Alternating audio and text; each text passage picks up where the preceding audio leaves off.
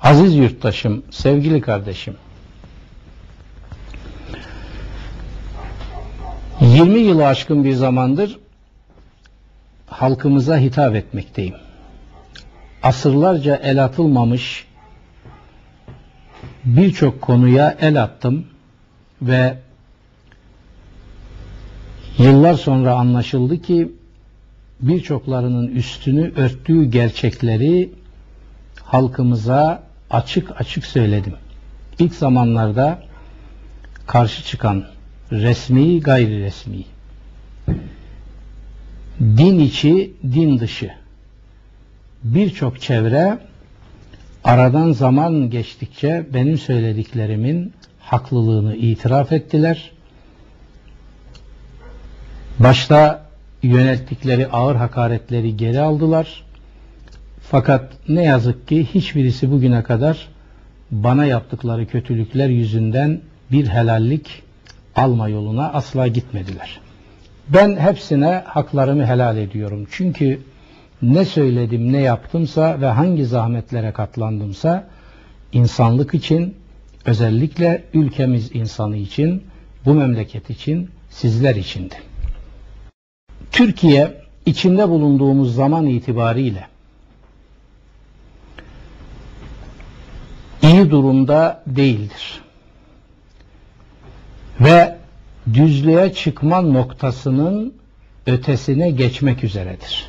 Yani Türkiye getirildiği yerden eğer bir uçuruma gitmeyecekse derhal süratle hiç vakit kaybetmeden ayağa kalkmak ve icap edeni yapmak zorundadır.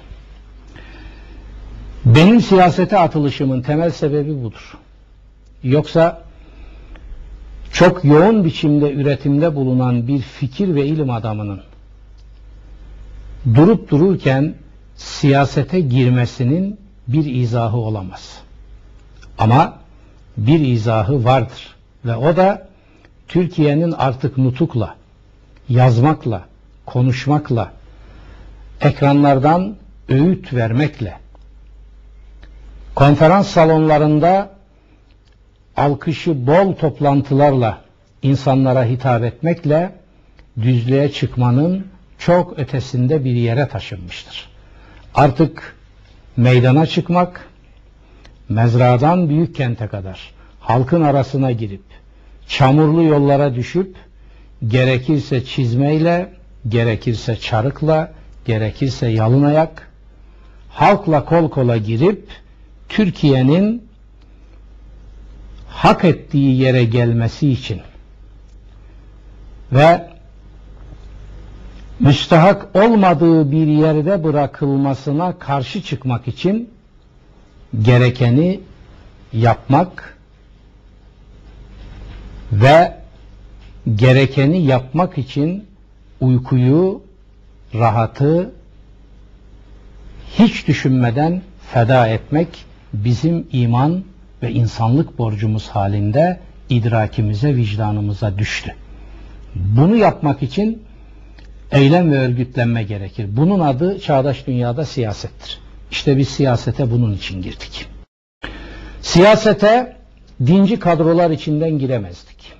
Siyasete dinci kadroların yanlışlarını hatta gaflet ve ihanetlerini okşayarak oralardan bir miktar oy almak için onların dümen suyuna giren ve adına merkez sağ, muhafazakar, maneviyatçı, mukaddesatçı gibi yaftalar eklenen siyasi anlayışların yanında da olamazdık.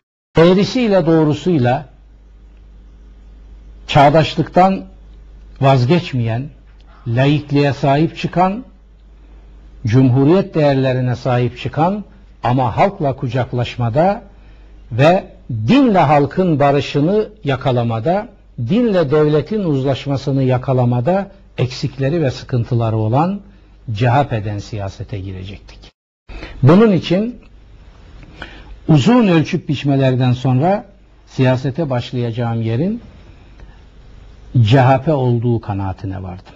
Ve onlar da bana fark ettikleri eksikliklerini ancak benim projelerimle, benim birikimimimle doldurabileceklerini açıkça ifade ettiler. Açıkça ve defalarca. Onlara inandım ve CHP'den siyasete girdim. Fakat ne yazık ki bizzat kendi ifadeleriyle beni taktik icabı partilerine almışlardı. Yine kendi ifadeleriyle seçim bitti, bu işte bitti. Ve bana verdikleri sözlere hiçbir sadakat emaresi göstermediler, başta genel başkanlar olmak üzere. Bunun için yapacağım tek şey kalmıştı. İlkeli bir insan olarak başka bir partiye gidemezdim. Sine-i millete dönecektim ve Sine-i millete döndüm. Halkın Yükselişi Partisi şu anda genel başkanlığını yaptığım Halkın Yükselişi Partisi işte bu serüvenin sonunda aziz milletimizin, ülkemizin talepleri yoklanarak o talepler istikametinde vücut bulmuş bir siyasi harekettir, bir siyasi partidir. Milletimizin vicdanından çıkan sese kulak vererek kurduğumuz yeni, tamamen yeni ve tamamen kendisi olan bir siyasi partidir. Milletimize, insanımıza, ülkemize, bölgemize hayırlı olsun diyorum. Aziz kardeşim, Türkiye Müslüman bir ülke olarak laik devlet ama Müslüman bir ülke olarak aynı zamanda haçlı emellerinin, haçlı hesaplarının, haçlı amaçlarının bin yılı aşkın bir zamandır hedefidir ve hücum noktasıdır. Bu topraklara biz 1071 Malazgirt'te geldik. Malazgirt Savaşı ile geldik. Alparslan'ın komutasında. Malazgirt'te bizi Anadolu'ya getirip yerleştiren insan kitlesine, kadroya, askere, orduya bir bakmanız gerekiyor. Orada bugün Anadolu'da oturan insan unsurunun tümü vardır. Renkleri, desenleri, ırkları, dilleri farklı olmakla birlikte bu insan kitlesi kader ve kıvançta birlik içindedir. Bu askerin içinde, bu ordunun içinde Türk vardır, Kürt vardır ve diğer insan unsurları vardır. Lazı Çerkesi vardır, hatta bir miktar Hristiyan vardır. Fakat kader ve kıvançta ve gelecek zamana bakışta çocuklarına bırakacakları yarınlar açısından hepsi bir ve aynıdır. Bakın 1071 Malazgirt 1914 Çanakkale bin yıl boyunca on küsür Haçlı seferiyle Malazgirt'te Anadolu'ya gelen insanı buradan kovmak, söküp atmak istediler. Buna karşı çıkanlar kılıç aslanlardır. Türk menşeli. Salahaddin Eyyubi'dir. Haçlı seferlerine karşı çıkan Müslüman direncin adeta timsali olmuş Salahaddin Eyyubi. Kürttür. Onu yetiştiren komutan ki aynı zamanda dayısıdır. Şiirkûh, dağ aslanı demek, ismi o. O da bir Kürttür. Kılıç aslanlar, Selahaddin Eyyubiler, Şiirkûhlar ve onların komutasındaki diğer insanlar. Aynı ruh ve imanla, aynı heyecanla ve aynı yarın beklentisiyle bu topraklara Malazgirt'te gelen insan unsurunun Haçlılar tarafından buradan sökülüp atılmasını önlemek için ne gerekirse yaptılar ve tarihin önünde çok muhteşem bir destan bıraktılar. 1914-15 Çanakkale 1071 Malazgirt'te bu topraklara gelenleri buradan söküp atmanın Osmanlı gibi büyük bir imparatorluğun sarsılması ve çöküşe yönelmesi üzerine yeni bir denemesidir. Çanakkale'de de başarılı olamadılar. Orada da Kılıç Aslanların, Selahaddinlerin yerine bu defa Mustafa Kemaller ve arkadaşları çıktı karşılarına. Arkasından 1919, 20, 21, 22, 23 yine ve yeni bir hamle yaptılar. İstiklal Harbi ile, Kurtuluş Savaşımızla. Orada da hezimete uğradılar. İş bitti dedikleri Çanakkale'de ve bu sefer kesinlikle bitti dedikleri Kurtuluş Savaşı'nda da hezimete uğradı. Bu toprakları terk etmek yolunda kaldılar. Süleymaniye minaresine haç takmak üzere gelenler İzmir'de denize dökülerek mağlubiyetlerinin ve çöküşlerinin son perdesini çok ağır bir faturayla ödediler. Ama hınçları daha büyüdü ve bilendi. İşi bırakmak gibi bir niyetleri yoktu. Dişlerini tırnaklarına takarak çalıştılar ve bu defa kılıcın yerini alan ekonomiyi kullanarak 2000'li yılların Türkiye'sine yeni bir savaş açtılar. Şimdi biz bu yeni savaşın içindeyiz. Bunu bilmeden Türkiye'nin hiçbir meselesini çözemeyiz. Biz siyasi hareketimizi bu bilinç ve bu tarihi altyapı üzerine oturtuyoruz. Aksi takdirde Türkiye politika adına başkalarına sömürge olma yolunda ilerlemenin dışında hiçbir şey yapamaz. 1071 Malazgirt 1919-20 ve devamı Anadolu. Aynı insan unsuru. O insan unsurunda bir yıpranma ve parçalanma vücuda getirmeden bu topraklardan bizi atamayacaklarını uzun hesaplar ve denemeler sonucu anladıkları için bu defa bizi o insan unsurunu içinde kavgaya tutuşturma yolunu seçtiler. Bugün Kürt-Türk kavgası veya bazı gafillerin Kürt sorunu diye ifade ettikleri fesadın arka planında bu vardır. Bu insanları bin yıl birbirine düşürmeden hiçbir sonuca varamadıklarını anladıkları için bin yılın sonunda artık çözümü Anadolu insanını gırtlak gırtlağa birbiriyle kavga ettirmede bulmuşlardır.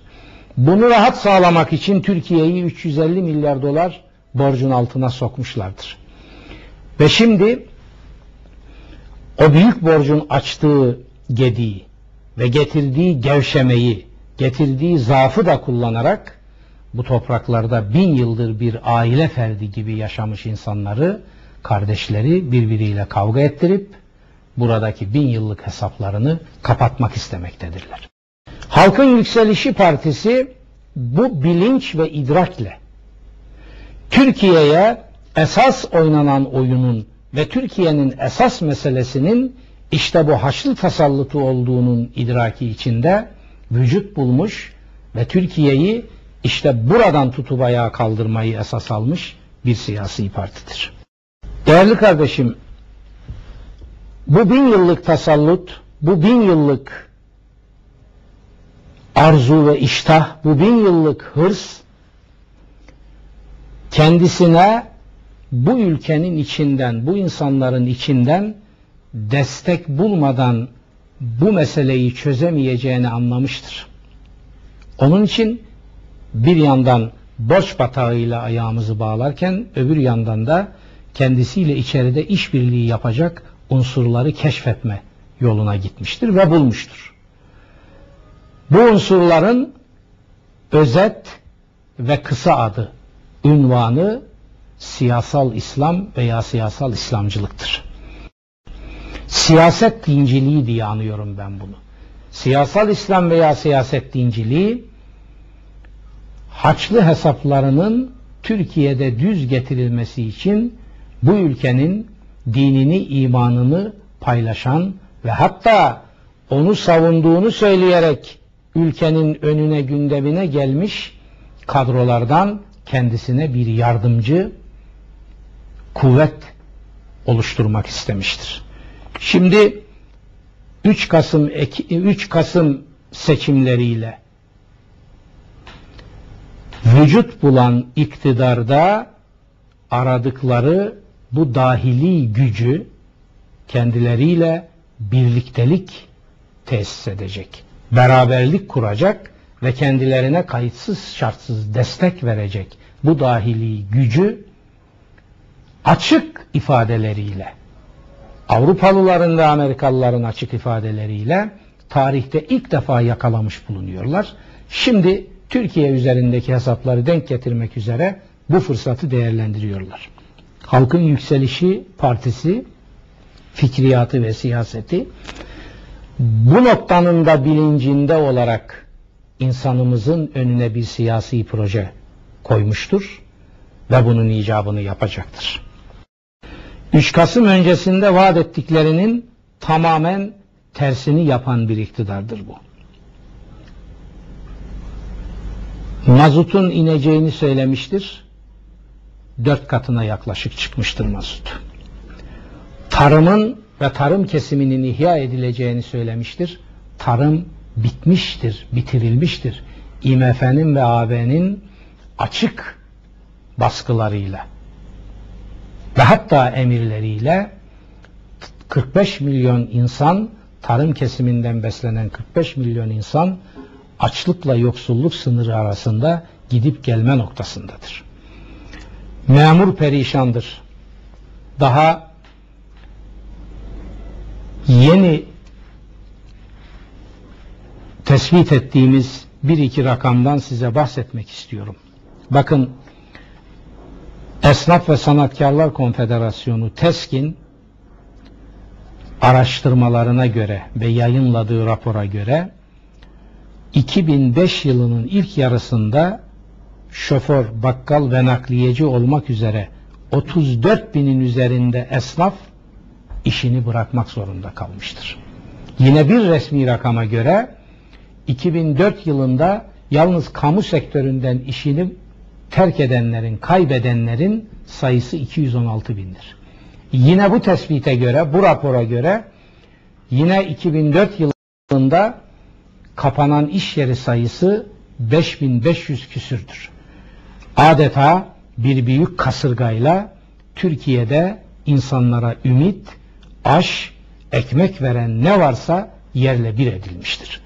İnşaat sektörü ki yıllarca her şeyin sarsılmasına rağmen ayakta duran ve insanımıza iş ve aş imkanı sağlayan hayati bir sektördür. Orada bile yaprak kıpırdamamaktadır.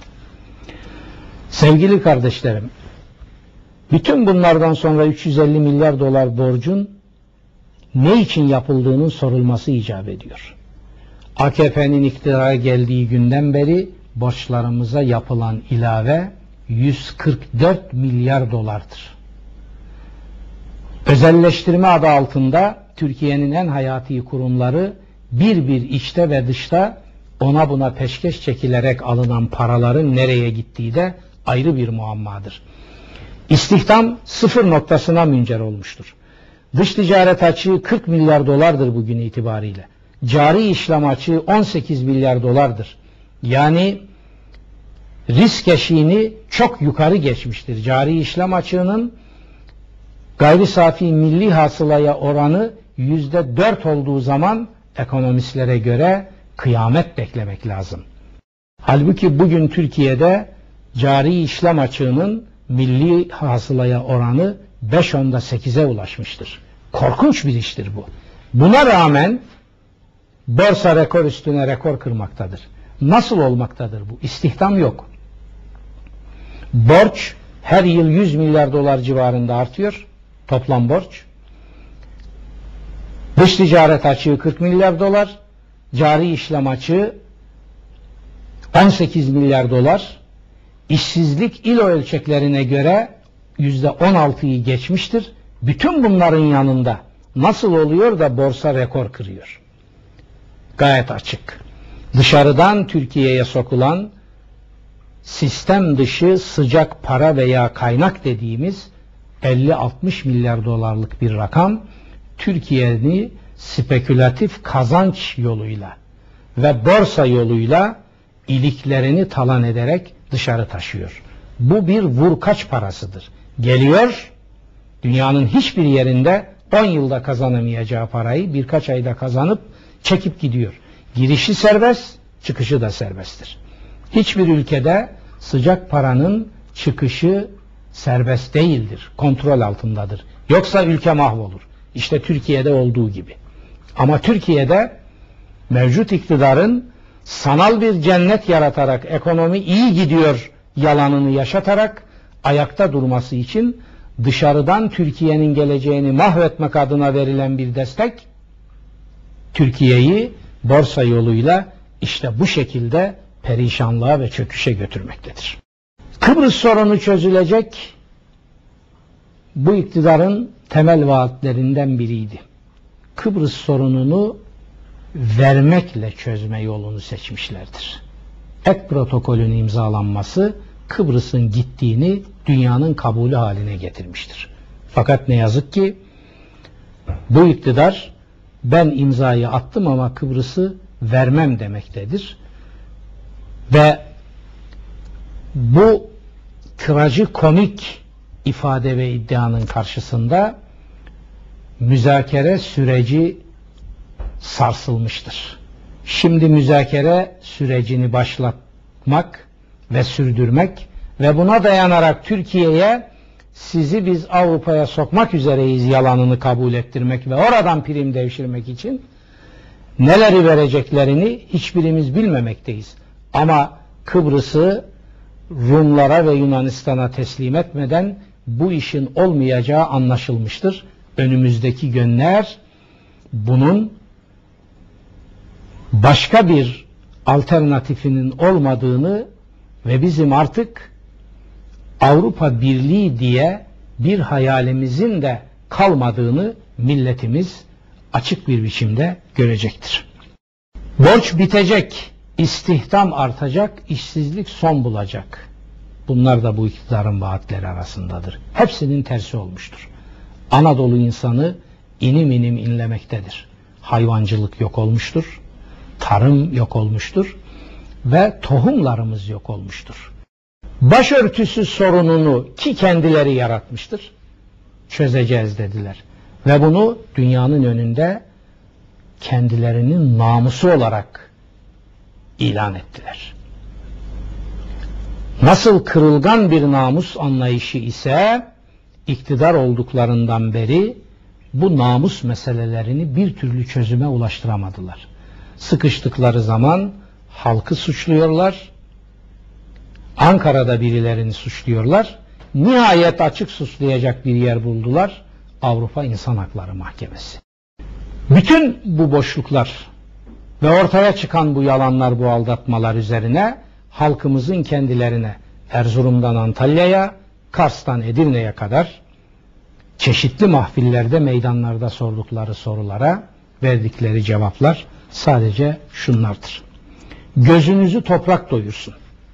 Siz hiç doymayacak mısınız? Oturun da halinize şükredin. Sizden daha beterleri var.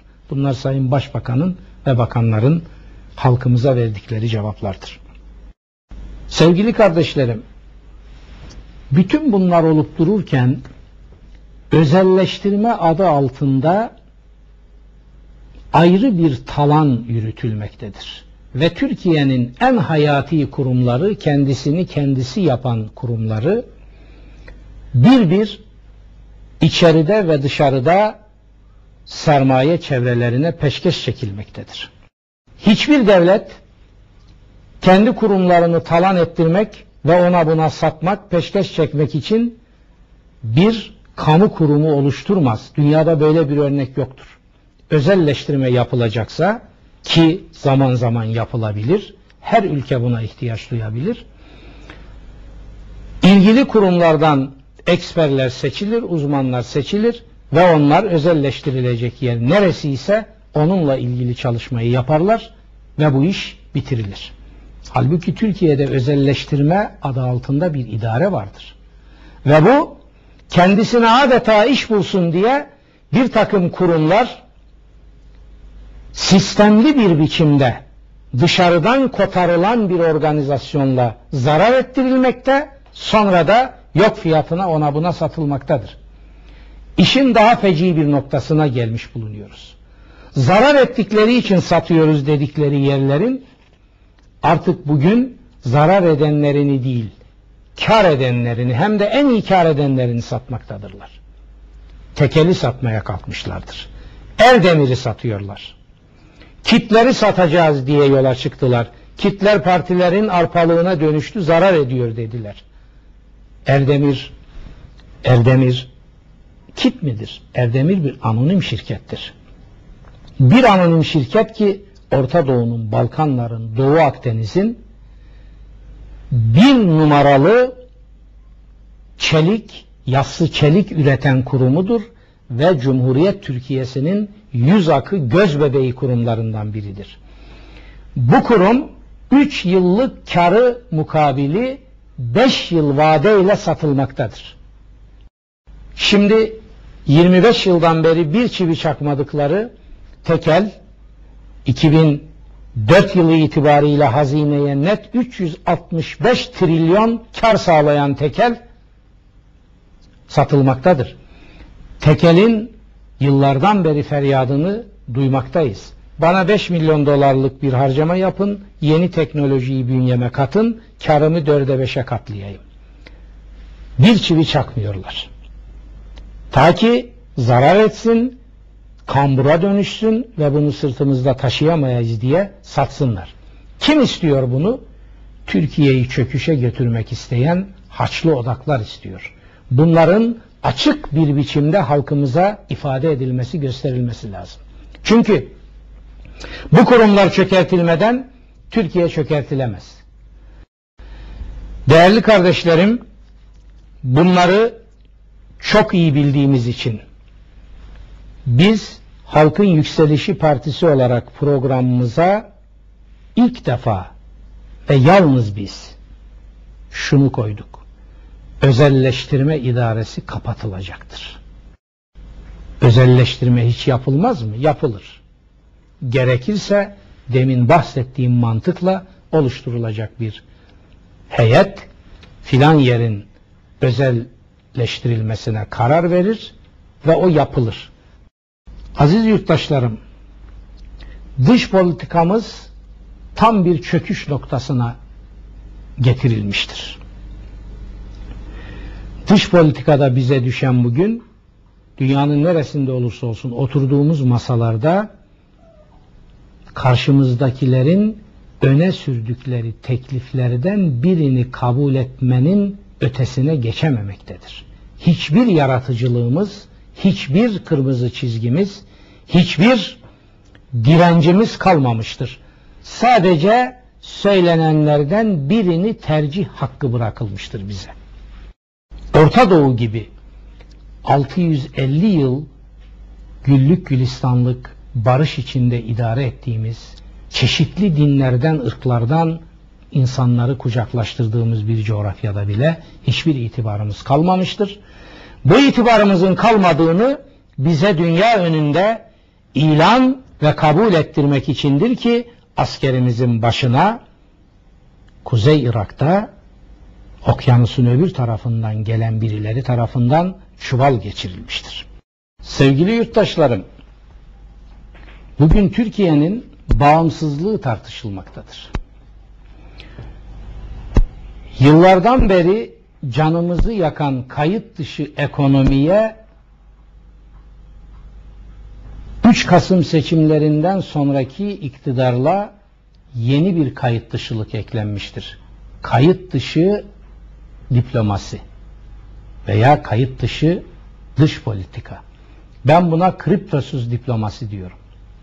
Bu iktidarın Türkiye'yi temsil mevkiinde olanları dünyanın neresinde kiminle ne konuşuyorlar, Türkiye'yi hangi taahhütlerin altına sokuyorlar biz bunları bilmiyoruz. Türkiye Büyük Millet Meclisi'nin 3 Kasım'dan beri içinde bir üyesi olarak ve meclisimizde yapılmış bütün gizli oturumlara katılmış bir milletvekili olarak söylüyorum.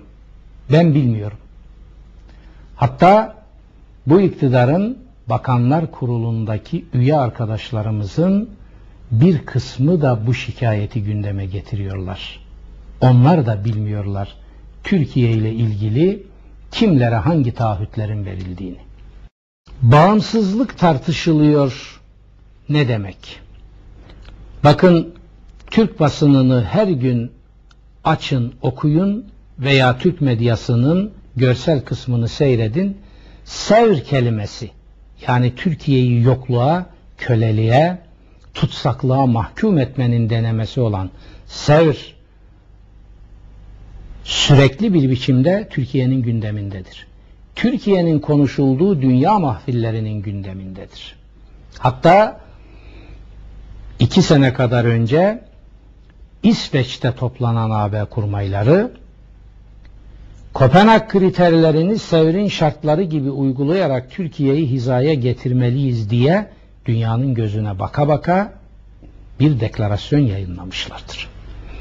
Ve AB parlamentosunda Türkiye Avrupa Birliği karma parlamentosunda bizim diplomatlarımızın da yer aldığı bir toplantıda sevri kabul etmek zorundasınız.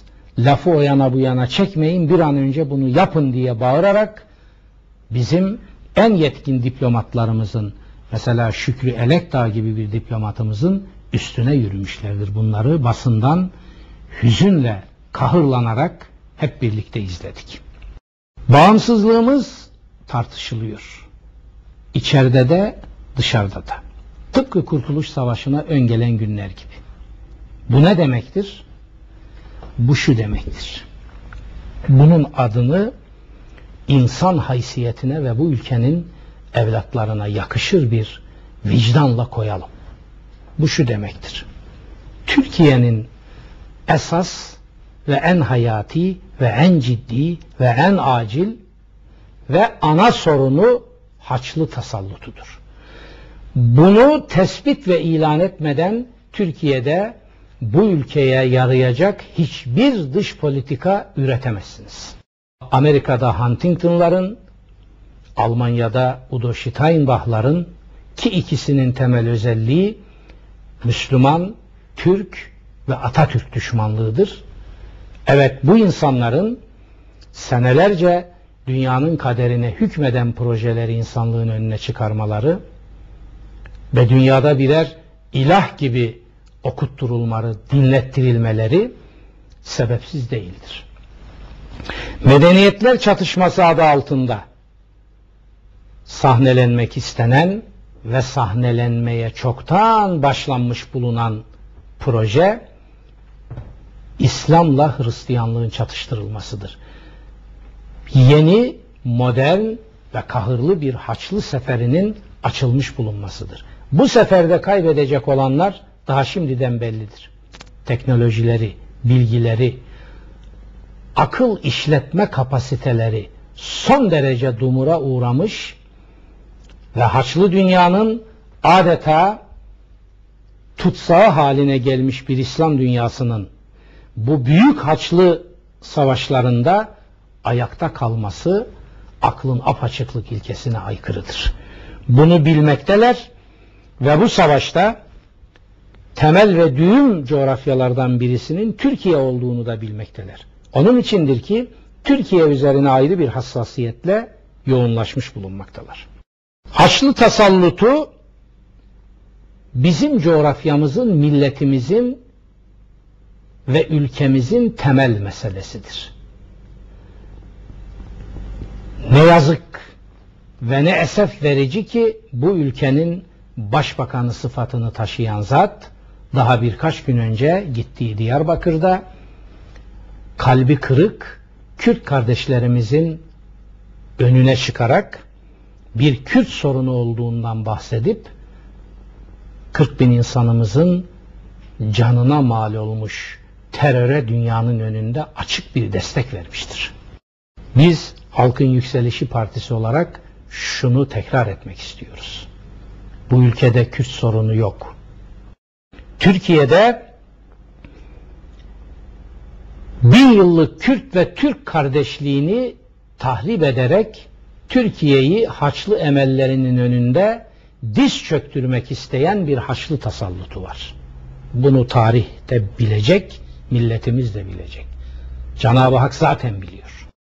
Bu tasallut Türkiye'nin Türkiye'den yönetilmemesini sağlamanın gayreti içindedir ve 3 Kasım'dan sonra gelen iktidarın desteğiyle ne yazık ki bunu yüzde yüze yakın bir ölçüde de sağlamıştır. Bugün Türkiye'nin en büyük derdi Türkiye'den yönetilmemektir. Her ülke her devirde süper güçler tarafından yönlendirilir. Bizim ülkemizde yönlendirilir. Bunda şaşılacak ve büyütülecek bir yan yoktur. Fakat bir ülkenin tamamen dışarıdan yönetilmesi bir ölüm kalım savaşında ülkenin kendisini ölüme terk etmesiyle eş anlamlıdır. Halkın Yükselişi Partisi'nin sevgili kardeşlerim, varoluş hikmetlerinden, sebebi vücutlarından birisi de bunu fark etmiş olmaktır. Biz Türkiye'nin Türkiye'den yönetilmediğini tespit etmiş bulunuyoruz. Ve diyoruz ki bizim temel meselemiz, temel imanımız, temel davamız ve misyonumuz Türkiye'yi Türkiye'den yönetilir hale getirmek. Bütün bozuklukların hayvancılıktan tarıma, dış politikadan ticarete, bütün bozuklukların arka planında bu vardır. Çünkü Türkiye'yi dışarıdan yönetilme durumunda bırakan Haçlı tasallutu içeride iki büyük badireyi daha başımıza sarmıştır. Bunlardan birisi can alan veya kan içen terördür. İşte sorunlardan biri budur. İkincisi ise haram yiyen talan terörüdür. Bu iki terörü birbirinden ayırmadan ve bunların birbirini desteklediklerini bilerek ve bunların ikisinin de Haçlı tasallutu tarafından dışarıdan beslendiğini ve kotarıldığını bilerek siyaset yapmak zorundasınız. Bize soruyorlar. Siz bu işleri nasıl çözeceksiniz? Türkiye'den Türkiye'den yönetilmediğini tespit edip Türkiye'yi Türkiye'den yönetmeyi gerçekleştirdiğiniz zaman çözülmeyecek hangi meselemiz kalacaktır bizim? Tarımdaki yabancı el kırılacak. Hayvancılıktaki yabancı el kırılacak.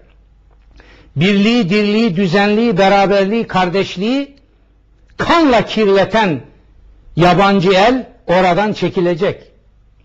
Madenlerin üstüne oturan ve bunları çalıştırmayacaksınız diye bize baskı yapan, müeyyide uygulayan dış anlayış bertaraf edilecek. Bizim neyi ekip neyi ekmeyeceğimize, neyi ne kadar ekeceğimize karar verme yetkisini kendisinde bulan IMF, Dünya Bankası ve benzeri kuruluşların örtülü sömürgecilik yürüten inisiyatifleri ülkenin ensesinden kaldırılacak. Ve gümrük birliği denen ve 1996'daki yürürlük gününden beri 9,5 yılda bize toplam 184 milyar dolar zarar veren bu pranga antlaşma askıya alınacak. Sevgili kardeşlerim, bütün bunlar yapılırsa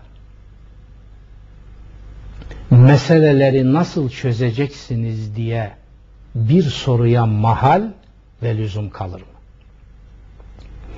Türkiye'de neyin nasıl çözüleceğini hemen herkes biliyor. Bütün dava bu çözümde gerekeni yapıp yapmama noktasında düğümlenmektedir. Biz bunu yapacağız. Deniyor ki kriz çıkar. Eğer Türkiye'nin haysiyeti, namusu, kimliği, omurgası, tarihi misyonu bir kriz çıkmasın diye feda edilecekse Tanrı da tarih de bilsin ki biz bu krizi çıkaracağız. Bu kriz çıkmadan bu ülkenin şahsiyetini kazanması mümkün değildir. Yalnız bu kriz mübarek bir kriz olacaktır. Bu kriz çıktığı zaman bize uşak ve sömürge muamelesi yapanlar asla ve asla vazgeçemeyecekleri Türkiye'nin önünde ceketlerinin üç düğmesini ilikleyeceklerdir. Çünkü ne Avrupa'nın ne de Amerika'nın Türkiye'den vazgeçmesi aklın kabul edeceği bir ihtimal değildir. Bütün dava Türkiye'nin bu imkana, bu güce, bu haysiyete ve Cenab-ı Hakk'ın verdiği bu lütfa sahip olduğunu Türkiye'yi yönetme mevkiinde olanların bilmesi, kabul etmesi ve icabını yapmasıdır. Türkiye'yi küçük parçalara ayırıp rahat yutma yolunu seçmişlerdir. Türkiye'nin böyle rahat yutulacak bir lokma olmadığının dünyaya gösterilmesi lazım. Bunun için bir tek şeye ihtiyacımız var. İmanlı, dirayetli, çaplı devlet adamına. Pazar yeri politikacılarıyla bu iş olmaz. Aziz yurttaşlarım, bütün ülkelerin problemleri vardır ve bizim de problemlerimiz vardır. Fakat hangi haysiyetli ülke problemlerini başkasının çözmesine tevdi eder ve ne kadar imkanı ve ne kadar problemi olduğuna başkalarının karar vermesine seyirci kalır. Bu bir haysiyetsizliktir. Bunu hissettikleri anda sizi adam yerine koymaz ve sizin kaderinize rahatlıkla hükmederler. İşte Türkiye'yi bugün yönetenlerin bu imkanı musallat güçlere verdiğini görüyoruz. Maalesef böyle. Çare başkaları olmamalıdır. Problemlerimiz vardır. Kürt sorunu yoktur ama Kürdün sorunu vardır. Kürdün kalbi kırıktır. Kürdün yaşadığı coğrafyayı, o mübarek toprakları, o esrarengiz toprakları, o altı üstü nimet dolu toprakları bu ülkeyi yönetenler senelerce azaphane ilan ettiler. Şark hizmeti dediler. Ne demek bu? Yanlışı yamuğu, eksiği gediği olan ve bir de yöneticileri rahatsız ettiği tespit edilenlere verilecek cezanın uygulama yeri ilan ettiler oralar. Daha üç gün önce Nusaybin'den girdim, Diyarbakır'dan çıktım. Birkaç il ve birkaç ilçe teşkilatını açarak. Aziz insanlarla kucak kucağa oldum. Tarlalarına, bahçelerine kadar giderek. Kalpleri kırık. Kalpleri kırıksa biz Müslüman evlatları olarak şunu bileceğiz. Cenab-ı Hak kalbi kırık olanlarla beraberdir. Ben de kalbi kırık olanlarla beraberim. Eğer kalbi kırık olanlarla beraber olanlar bu ülkeyi yönetseydiler son yıllarda bugün bizim Güneydoğu sorunumuz diye bir sorunumuz olmayacaktı. Çünkü o coğrafyayı azaphane ilan ettiler senelerce. Siz oraya cezaya müstahak hale gelmiş memurlarınızı gönderdiniz mi? Orada yaşayan insanlar ister istemez şu bilinçaltını geliştirmezler mi sevgili kardeşim? Yahu biz adı konmamış bir cehennemde yaşıyoruz. Baksana. Cezaya çarptırılanlar buraya gönderiliyor. Demek ki burası azaphane. 50 yıl 60 yıl bunu yaptıktan sonra o insanlara dönüp siz burada niye yatırım yapmıyorsunuz? Niye rahat değilsiniz? Niye çalışmıyorsunuz? De, diyebilir misiniz derseniz bu vicdan ve insaf işi olur mu? Biz bunların hepsini tespit etmişiz. Bunların hepsinin acısını içimizde duya duya siyasete girdik. Bizim siyasette başka bir gerekçemiz yok. İtibar gerekçemiz yok. Şöhret gerekçemiz yok. Madde gerekçemiz yok. Yalan söylemeyiz. Haram lokma yemeyiz. Talanın düşmanıyız. Bizim Türkiye'de son 50-60 yılda geliştirilen siyasetlerle ne ilgimiz olabilir? Yalanı ve talanı yok etme gibi bir niyetimiz olabilir. Kalbi kırık insanlarla beraber olma gibi bir niyetimiz olabilir. Ve haksızlığa uğramış boynu büküklerin ülkeyi mahvetmek isteyen haçlı kodamanlar tarafından istismar edilip aldatılmasından duyduğumuz acı bizi bu belayı Türkiye'nin başından def etmek üzere elbette ki yalın ayak yollara atabilecekti ve atmıştır. İşte Halkın Yükselişi Partisi'nin çınarı bu iman, bu heyecan, bu hüzün, bu ıstırap, bu kaygı ve nihayet bunların hepsini aşmaya yönelik ümidin eseri olarak çıktı ortaya. Türkiye Cumhuriyeti Haçlı emperyalizme savaş vererek ve onu mağlup ederek kuruldu. Bu bakımdan tek ve eşsizdir. Emperyalistler kendilerinin direktifiyle kurulan ülkeler istiyorlar. Ve Orta Doğu coğrafyasında İsrail'den büyük bir devletin olmasına da tahammülleri yoktur. Halbuki biz hem büyüğüz hem de emperyalizme karşı durarak kurduk bu devleti. Onları yenerek kurduk. Bunu asla tahammülle karşılayamıyorlar. Bunu içlerine sindiremiyorlar. Siz bize rağmen nasıl devlet olursunuz? Biz ne kadar istiyorsak, kaç milim, kaç santim istiyorsak, hangi kırakta istiyorsak öyle devlet olacaksınız diyor. Biz çıkmışız, yedi düvele karşı çıkmış ve bunların içimize uzattıkları paryaları İzmir'de denize dökerek bir devlet kurmuşuz. Buna tahammülleri mümkün değil. Onun için şimdi biz istediğimiz ebatta küçük devletler kurduracağız ve bugüne kadar dokunmanıza izin vermediğimiz o muhteşem yeraltı kaynaklarınızı bundan sonra biz kullanacağız diyorlar. İstedikleri budur. Tasallutun gerekçesi budur.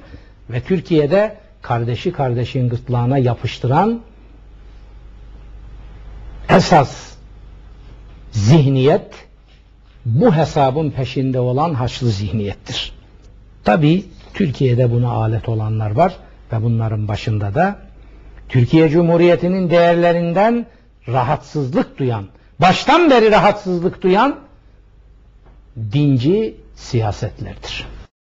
Devletin talanı asırlık ve en büyük dertlerimizden biridir. Bu talanı meşrulaştırmak için atalarımıza da bühtan ve vicdansızlık izafe edecek şu eşkıya teranesini şuur altımıza yerleştirdiler. Yıllardır bu teranenin yıkadığı beyinleri taşıyoruz. Ne dediler? Milletin malı deniz yemeyen domuz. Öyle demediler. Devletin malı deniz yemeyen domuz. Yani devleti talan etmeseniz siz adam değil domuzsunuz. İlk defa Türk siyasetinde halkın yükselişi, fikriyatı ve siyaseti parti programına bu eşkıya teranesini, bu Türkiye'yi mahveden soygun sloganını tersine döndüreceğini ve onun yerine şu ilkeyi koyacağını dünyaya ilan etmiştir. Nedir o ilke? Devletin malı deniz, milletin malı deniz, bir lokmasını çalan domuz. Bizim domuz kavramımız bugüne kadar Türkiye'yi yöneten siyasetlerin domuz kavramının tamamen tersidir. Vicdanlarınıza tevdi ediyorum. Devletin malı deniz yemeyen domuz diyerek bankalarımızdan 47 milyar doları, ihaleler yoluyla 100 milyar doları, teşvikleri sömürerek bir o kadar parayı hayali ihracatla 100-150 milyar dolarını bu ülkenin heba ettiler ve bu ülkenin çocuklarının yetimlerinin açlarının kursağına gidecek eti, sütü kendi kasalarında gelecek nesillerine zevk safa hazırlığı olarak bloke ettiler. Bir kısmını da dışarıdan gelen küresel dinozorların soygununa ve talanına maruz bıraktılar. Değerli kardeşlerim, Halkın Yükselişi Partisi'nin Ulu Çınar siyasetinin vekalet verdiğiniz takdirde ilk uygulamaya koyacağı felsefe ve siyaset budur. Size buradan açıkça söz veriyorum. Geçmiş 20 yılımda tek yalanım, tek yamuğum olmadığını bildiğim ve sizden de bunun itirafını duymuş bir insan sıfatıyla söylüyorum. İlk icraatın program, ilk icraatın içinden programında şunu benden dinleyeceksiniz Allah nasip ederse. Devletin malı deniz, ey millet senin malın deniz, bir lokmasını yiyen domuzdur ve ona öyle muamele yapılacaktır. Bunu bil ve rahat ol.